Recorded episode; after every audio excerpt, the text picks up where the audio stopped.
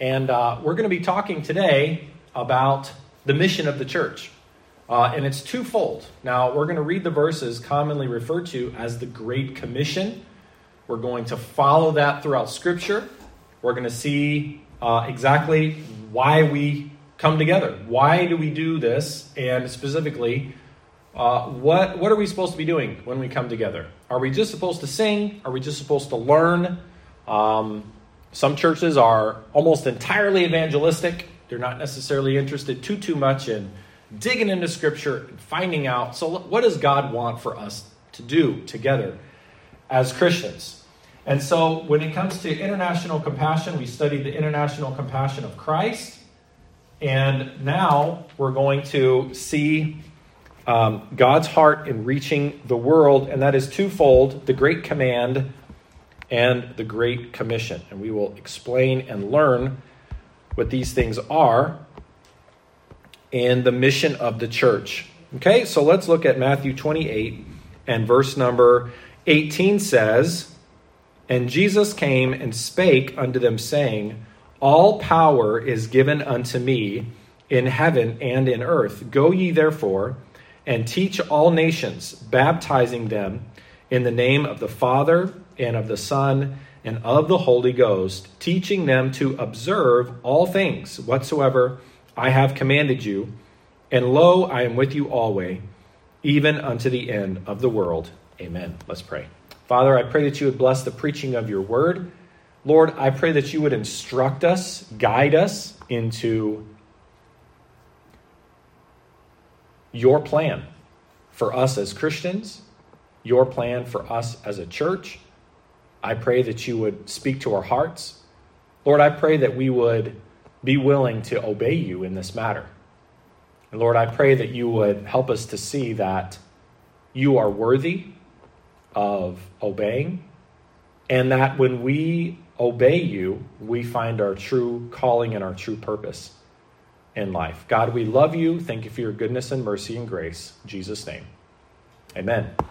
There was a lot of fear and a lot of confusion when Jesus was crucified and when he rose from the dead. Um, when we look in our passage, if we look at verse number 11, look at chapter 28 and verse number 11. Jesus had risen from the dead. Okay, this is when we typically celebrate uh, Easter, and that's in verse number 1. Uh, and so Jesus is alive and he's showing himself and he's going around and he's teaching, he's gathering the disciples. But it says in verse 11 Now, when they were going, behold, some of the watch came into the city and showed unto the chief priest all the things that were done.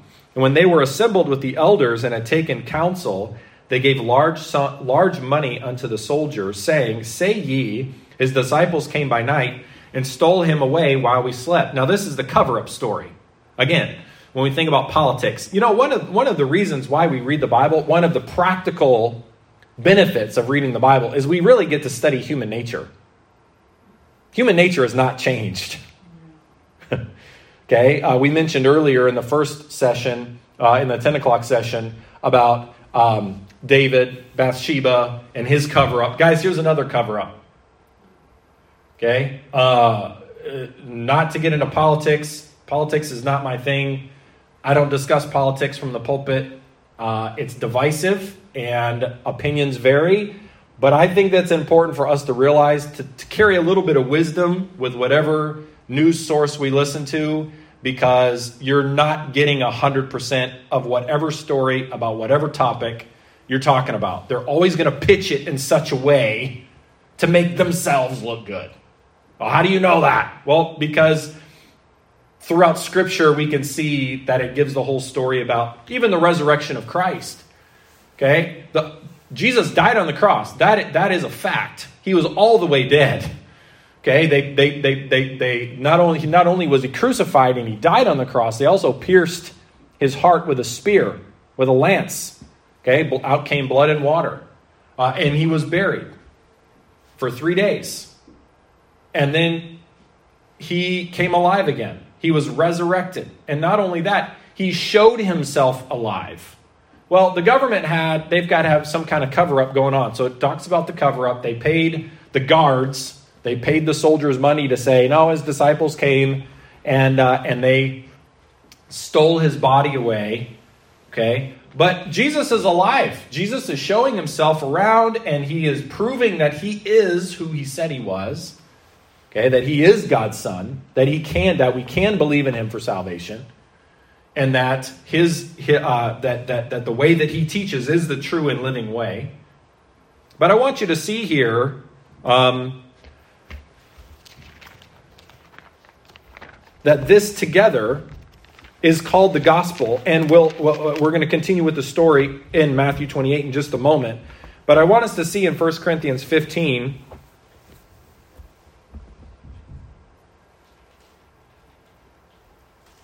1 Corinthians 15 and verse number 1, Paul says, Moreover, brethren, I declare unto you the gospel which I preached unto you, which also ye have received, and wherein ye stand, by which also ye are saved, if ye keep in memory what I preached unto you, unless ye have believed in vain. Now, we are saved by believing the gospel. It's not just an intellectual belief, it is an experience. The Bible calls it being born again. The truth will have an effect on you so that you begin to place your you place your faith and trust for salvation in the person of Jesus Christ. This is this, this is the way that we live life every single day. We receive information on our phone and sometimes it changes the way that we behave. Okay? We get a text message from somebody. We're like, "Oh, my goodness, I forgot this," or "They need me." And you believe the message without having seen them. And so then you change your direction. Isn't that what we do? Okay. Uh, how many of you ride TTC? Hands. Yeah, buddy. Okay. Or we're driving on the road. Delays and detours. And on the TTC, you'll get a notification. Or maybe somebody will tell you. Say, hey, there's a delay. There's a repair there's a they're broke they're broke it broke down or there's a fire on the subway or whatever is going on. And you hear the message. You haven't actually seen the fire. You just have heard the message and you believe the message right? And so because you believe the message it results in a change. That's what happens when we hear the gospel. The gospel means good news right? The good news of what? What is the gospel? Why are christians here why, when we trust Christ as Savior, are we not immediately taken up into heaven? Right? Um, because we're here to spread the good news. What's the good news? And it tells us here. Okay, he received, he says, I declare unto you the gospel. I'm going to tell you what the message is. The basic message of Christianity. This is what it means to be a Christian. Verse 3 For I delivered unto you first of all that which also I received, how that Christ died for our sins. It's not just that he died, he died for our sins. Amen. Okay? He died for our sins according to the scriptures. Many Old Testament scriptures talk about and prophesy of him dying on the cross. Verse 4 and that he was buried, and that he rose again the third day according to the scriptures. And verse 5, it says, and that he was seen of Cephas then of the twelve, after that he was seen of above five hundred brethren at once, of whom the greater part remain unto this present, but some are fallen asleep. Now, fallen asleep is just kind of the old English way of saying that they had already passed, right? They're already dead. Okay, now again, this is Paul that is repeating. This is this is the earliest creed of the church. This is just kind of it's kind of in a nice little rhythmic, right? It's a nice little thing that you can kind of uh, that, that, that uh, again, many people didn't write or read back then necessarily, and so they they the message spread by by by coming up with just kind of this short, precise message that was passed along, and that's called the creed. And people would hear that, and they would and and they would believe that, right? And and and so this was within just a couple of years after Christ uh, died on the cross, that this was being passed around. And this is what Paul had heard, this is what he believed, and this is also what was preached. So listen, if anybody's telling you in any of these schools or anybody's trying to tell you something that Christianity came, well, you know, uh, Jesus was just a really good teacher and people came up with the idea that he was a god maybe several hundred years afterwards. That's not true, okay? And this scripture proves it. If you really dig down deep, and that's not the purpose of the sermon, but if you dig down deep into these particular passages, this was written within just a few years of Christ having died and risen from the dead. Just a few years. And notice also the Apostle Paul is saying this. He was seen of Cephas, meaning Peter, the Apostle Peter. Verse 6 After that, he was seen of about 500 brethren at once, of whom the greater part remain unto this present. What does that mean? They're still alive. Now, if you're going to make something up, he's naming the people, not naming precisely, but he's saying, hey, there's 500 people out there that saw Jesus alive. So if you're doubting what I'm telling you, he's giving people the opportunity to check. Amen. Okay? He's not, he's, uh, look, God, when we hear the message of Christ, it is not something where people are trying to uh, spread a lie. It's not a fable. It's not a fairy tale. It is the very truth. Christ was God's Son, the eternal Son of God, who died on the cross for our sin. He was buried. Amen. He rose again, according to the scriptures, prophesied hundreds of years. And, listen, and he was seen. It's one thing for the tomb to be empty, because here's the thing the lies, the cover up, could have potentially been true. Just because the tomb was empty doesn't necessarily mean he rose from the dead. Right? Amen. But here's the problem you're trying to cover it up. Meanwhile, Jesus is out there talking to people. It's hard to cover that up. He, he, there is no, listen, if someone chooses not to believe the gospel, they are willfully ignorant the Bible says in, in, in, in, Revelation 21, verse number 8, but the fearful and the unbelieving. There are people who, that just the, the smallest amount of the gospel, the smallest amount of the word of God coming to them. No, no, I'm afraid. I don't, I, I, I don't want to believe that because it's going to change my life. I'm choosing not to believe it. But that doesn't make it not true. It is true. It is absolutely true. But I want you to see the effect it had on the disciples in Matthew 28. They saw him. They saw him die. They saw him put into the ground and buried. They saw him, they were speaking to him. Okay, a lot of things had happened between verse number um, 16. Well, we're going to pick it up there. A lot of things happened. 40 days of proof happened from verse number 16 until the time that um, Christ went up into heaven. Verse 16 says, Then the 11 disciples went away into Galilee. Now, why is it 11 and not 12? Because Judas Iscariot had betrayed Jesus and he had gone out and killed himself. So now it's the 11, right? Okay? Then the 11 disciples went away into Galilee into a mountain where Jesus had appointed them. He said, Hey guys, meet me, meet me here on this mountain. Now I want you to see verse 17.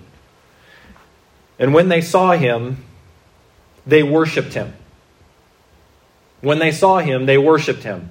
And I love that God included. I love the Bible because it is so relatable. This is not a book where that is so high and so mighty that nobody can attain unto it. That we don't even have a chance of, of finding ourselves in the pages. Where it's just a, a, a, a bunch of stories about perfect people. Aren't you thankful that it's not a bunch of stories about perfect people who never mess up, they never make mistakes? Okay? Now, I'm, I'm going to find myself in the pages here in just a moment, and I think maybe you're going to find yourself in these pages here in just a moment as well. It says, Some worshiped, that's us. Worshiping, that's what we did a moment ago. By the way, that's what we're doing now when we're listening to the preaching as well. This is a part of the worship. But then it said, And some doubted. They're looking at his face. They're looking at the wounds in his hands and the and the and, and the side like he's standing there talking to them. And they still doubted. Aren't you thankful? Why? Because it's by faith, guys. It's not by sight. We walk by faith and not by sight. You will never come to the point in your Christian life where it no longer faith is no longer required. It required faith even when Jesus was standing there right in front of them. And even though they're worshiping and they're they're still doubting a bit, some of them were anyway. In that mixture, in that fear, in that doubt, in that confusion, in the midst of a cover up, huh, right? Man, look at all this drama going on here. Jesus comes and he gives them this. Right after the doubt, Jesus comes and says in verse 18, And Jesus came and spake unto them, saying, All power is given unto me in heaven and in earth. Guys, don't worry about the government. Don't worry about the cover up. Okay, I've got something uh, really important I'm going to tell you to do here. We're not going to worry about the drama. And I'm going to ask you to do something here, even for those of you who are kind of doubting right now, and those and, and, and, and those who are worshiping and doubting, and maybe a mixture of worship and doubt, and all of the drama that's going on in the world. We need to understand, first of all, all power is given unto Jesus. So when he's telling us to do this, it means it can be done. Okay? All power is given unto him. The power is not given to the government. The power is given to him. He is the one that's really in control. And then he gives them their marching orders. That's what the word commission means, really. Okay? The word commission means this is the job that I that I am that I am tasking you with. Now, this is the church. These are the apostles. This is not an individual thing. Okay? It's yes, each Christian should be a witness of Christ for sure, but the great commission is given to the church. This is something that we do together. It's not something that we are individually responsible for completing on our own. We're, we are responsible for being attached to a church and to collectively, together, we seek to obey Christ with this commission. Okay? And what did he tell them to do? So, in verse number 18, he's, he's talking about the authority, right? He's like, I've got the authority to tell you this. And I've got the power to help you do this. Okay? That is so important. God has the power and the authority to help you be what you need to be, and to help you be the Christian that you need to be, and to help us be the church that we need to be. Guys, by, by the way, let's take, let's take comfort in the fact he's only talking to 11 here. Okay? And our church is small in number, and that's fine. And some days we have 30, 35, other days we have less than a dozen, and that's fine. Okay? We're just going to follow the Lord. We're going to be committed to this. Jesus did not wait until his church was 80, 100, 120, 5,000 before he said, okay, guys, I want you guys to do this. He started out with just a couple of people that were worshiping and doubting. Is that us? Because my hand's up, that's me. If we're honest, that's me. It's just, it's just a couple of us, and we're, we're trying to worship him. But let's be honest, there's some doubt involved in that. And God's like, you know what? I'm okay with that. You're here. and, and so I'm okay with the doubt. I'm, I'm, isn't, isn't that a blessing? I, I, I find that so comforting. What does he tell them in verse 19? Go. Go ye therefore and teach all nations. We'll break this down in just a moment. Baptizing them in the name of the Father and of the Son and of the Holy Ghost, teaching them to observe all things whatsoever I have commanded you, and lo, I am with you always, even unto the end of the world. Amen. He gives here the Great Commission. He tells us to proclaim the gospel, to identify with Him in baptism and church membership, to make disciples around the world, is what He's telling us to do. Now, this is a big job. He says in verse 19, Go ye therefore. Now, this is the command to go out what is the job of the Christian? The Christian is not just to come and learn, which that's the teaching them to observe all things. We'll get to that in just a moment. The job of the church, okay? The job of the church is to preach the gospel. Now, you say, what about the other part on the slide? The Great Command and the Great Commission. Where's the Great Command part? Now, we notice here where it says in verse number, um, where it says in verse number 17, and when they saw him, they worshiped him, but some doubted. Now let's go over to another verse um, where it says in, let's go to the passage in Mark chapter 12. These two things go together. This is really talking about the worship of God. So, worship, okay? Worshiping Him, the great commandment. This is in Mark chapter 12. The great command and the great commission. These two things go together. Mark chapter 12. Now, this is found in several places in the New Testament, but we'll just look at one of these places. Mark chapter 12 and verse 28. And one of the scribes came, having heard them reasoning together, and perceiving that he had answered them well, asked him, Which is the first commandment of all? That's a good question.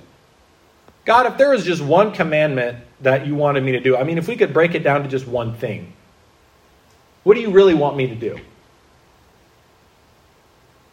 That's a good question, I think. Now, we've got to understand this is the heart. Okay? This is the heart. And then later he gives the marching orders. And that's the Great Commission. Go and do this. But first, I want you to have the heart of what? Okay? He says, verse 29, and Jesus answered him, The first of all the commandments is, Hear, O Israel, the Lord our God is one Lord, and thou shalt love the Lord thy God with all thy heart and with all thy soul, and with all thy mind, and with all thy strength. This is the first commandment. And the second is like, namely, this Thou shalt love thy neighbor as thyself. There is none other commandment greater than these. To love God is the great commandment. To love God, that is our heart. That is the heart that God wants us to have. That's the heart that God wants us to have for this church. It's, listen, people can come to church and it can be an act of self love. It can be an act of self love. It's all about them. I want to come to have my problems fixed. I want this primarily to be a self help uh, session. Now, does God help us when we come to church? Oh, absolutely. There's, I mean, there, there, there is no physician like the great physician. He heals our heart and he heals our emotions and he, he heals uh, uh, um, our faith and he builds us up into being the person that only he can make us to be. Okay, but God doesn't want it to be a selfish act in coming to church. He wants it to be about him. Like the disciples on the mountain, he wants us to worship him. He wants us to love him. We cannot divorce we cannot divorce Christianity from the person of God. God is at the heartbeat of, the, of, of your Christian life.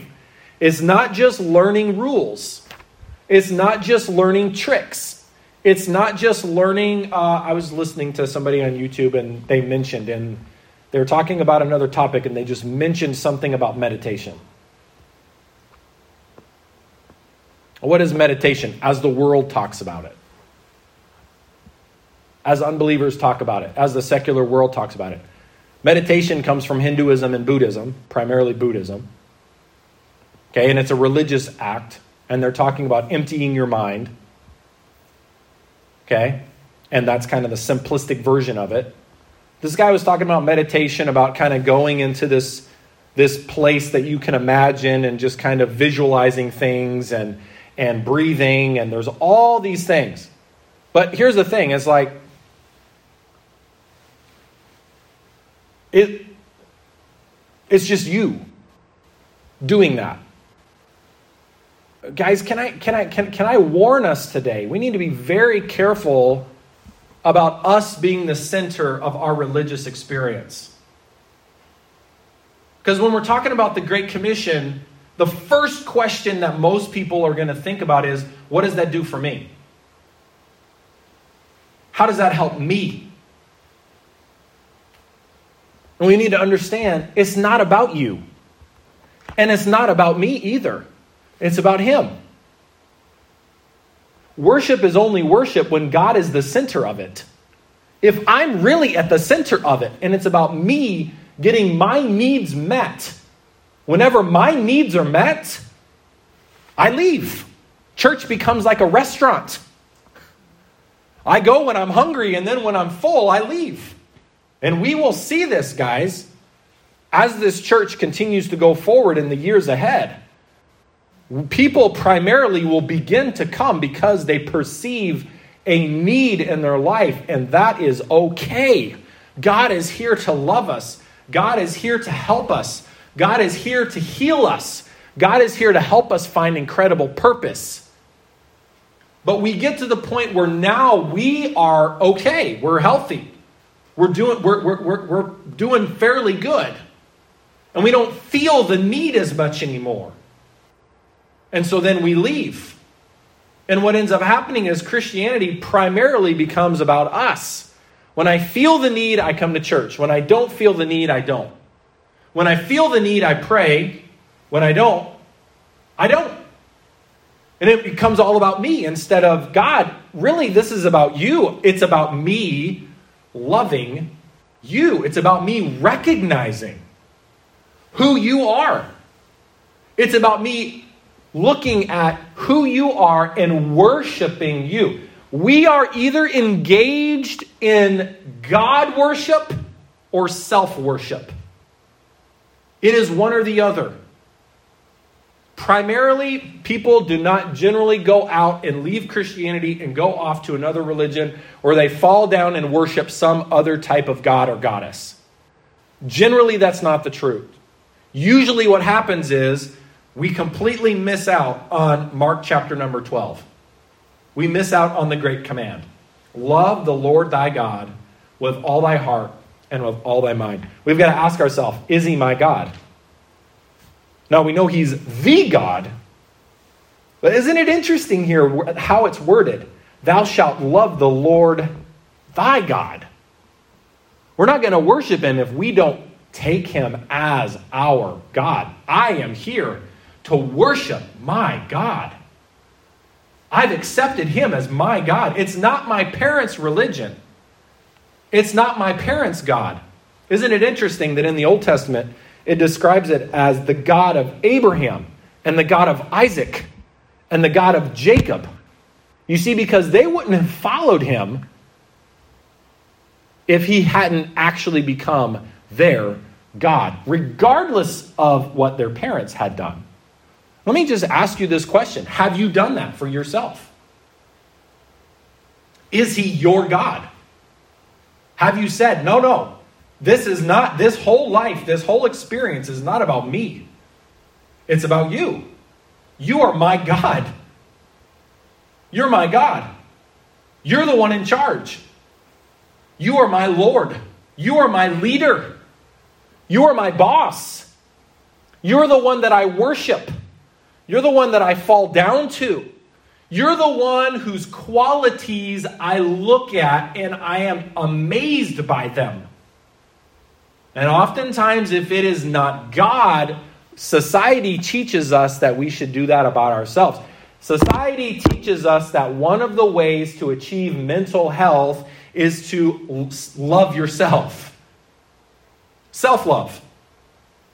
Self love, self talk. And meditation really is nothing else but self love. You're not trying to communicate with God. You're not trying to communicate to a spiritual deity at all. You're just simply trying to rejuvenate yourself. You realize that God's name in Hebrew is Yahweh, Jehovah. You know what Jehovah means? The self existent one. And Buddhism, when it comes from uh, meditation, when it comes from Buddhism, Buddha is not the God that they worship. They don't worship him as God. They follow his teachings to try to achieve what Buddha achieved. And what is it that he's teaching them to achieve? Look into yourself. Follow the eightfold path of wisdom, is the way that they word it. And look into yourself. Meditate. Fast. Practice these areas of self discipline. Avoid these sins. Go to temple.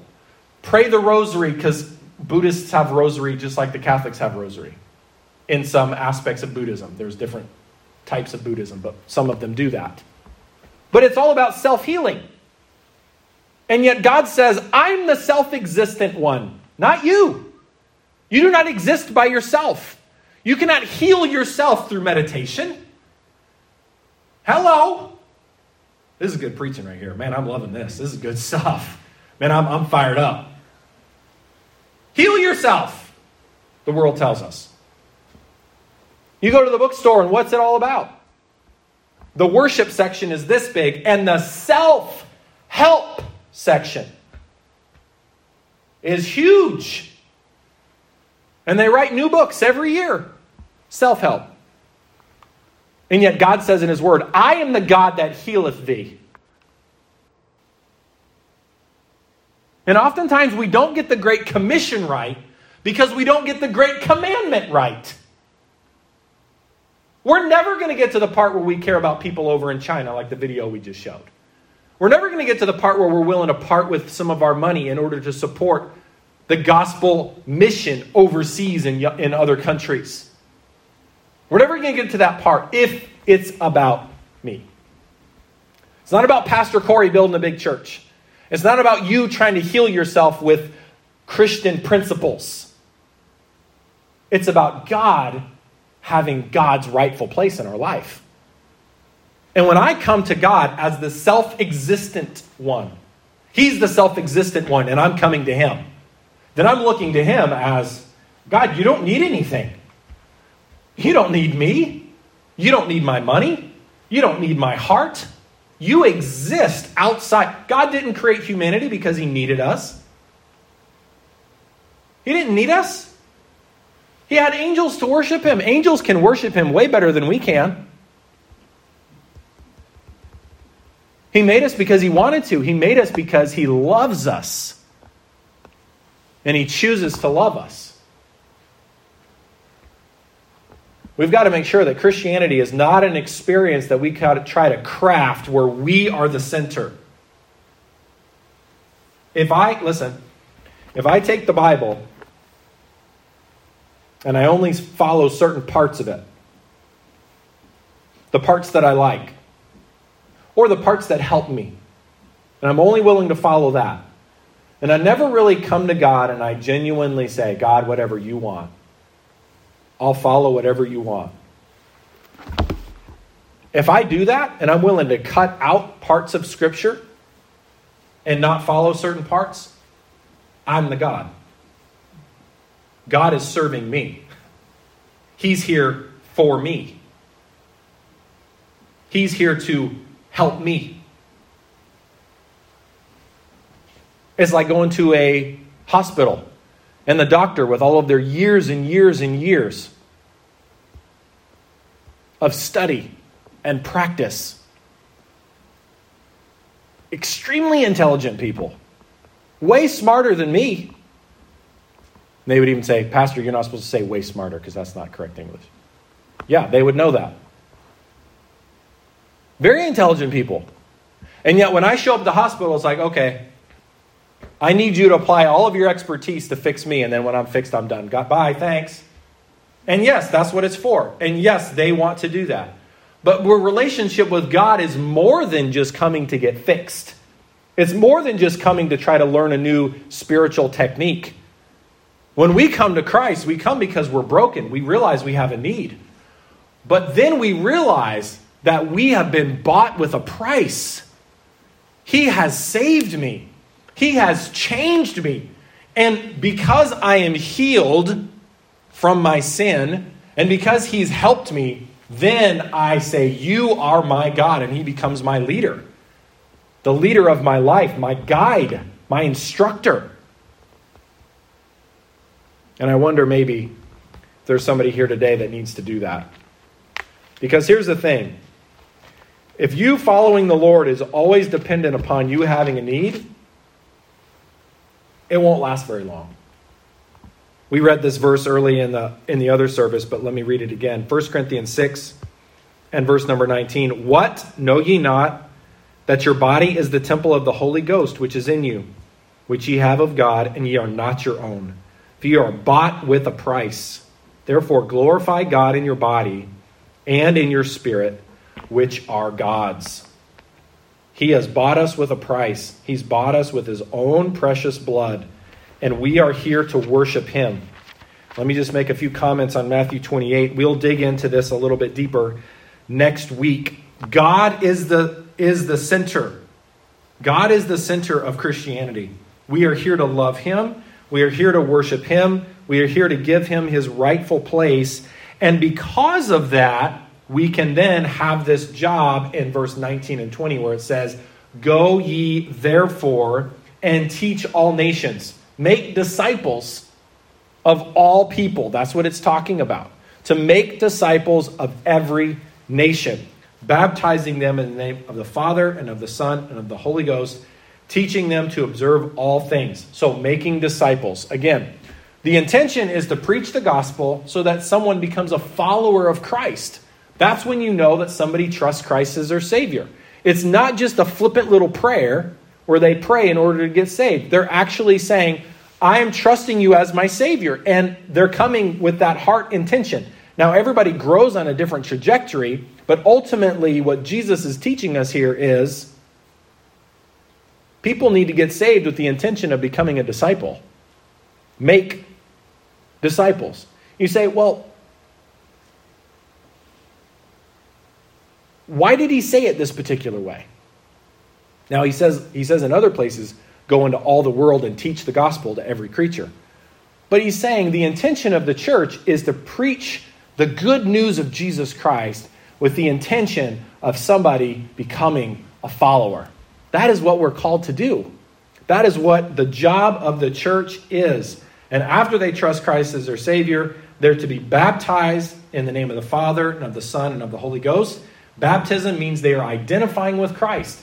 Um, and so when you trust Christ as your Savior, you're then to identify with Him. And then in verse 20, teaching them to observe all things. So then you are there to learn.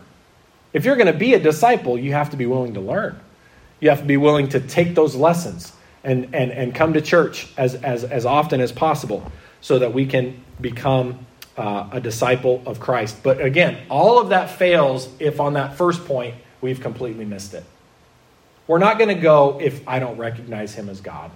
We're not going to seek to make disciples if I don't recognize him as God. We're not going to baptize and have people identify with him if I don't recognize him as God. And we're not going to teach to observe all things because some of these things may they may not be necessarily as uh, easy to do as other things. We're not going to teach to observe all things if I don't recognize him as God. Everybody, bow your heads, please, and close your eyes.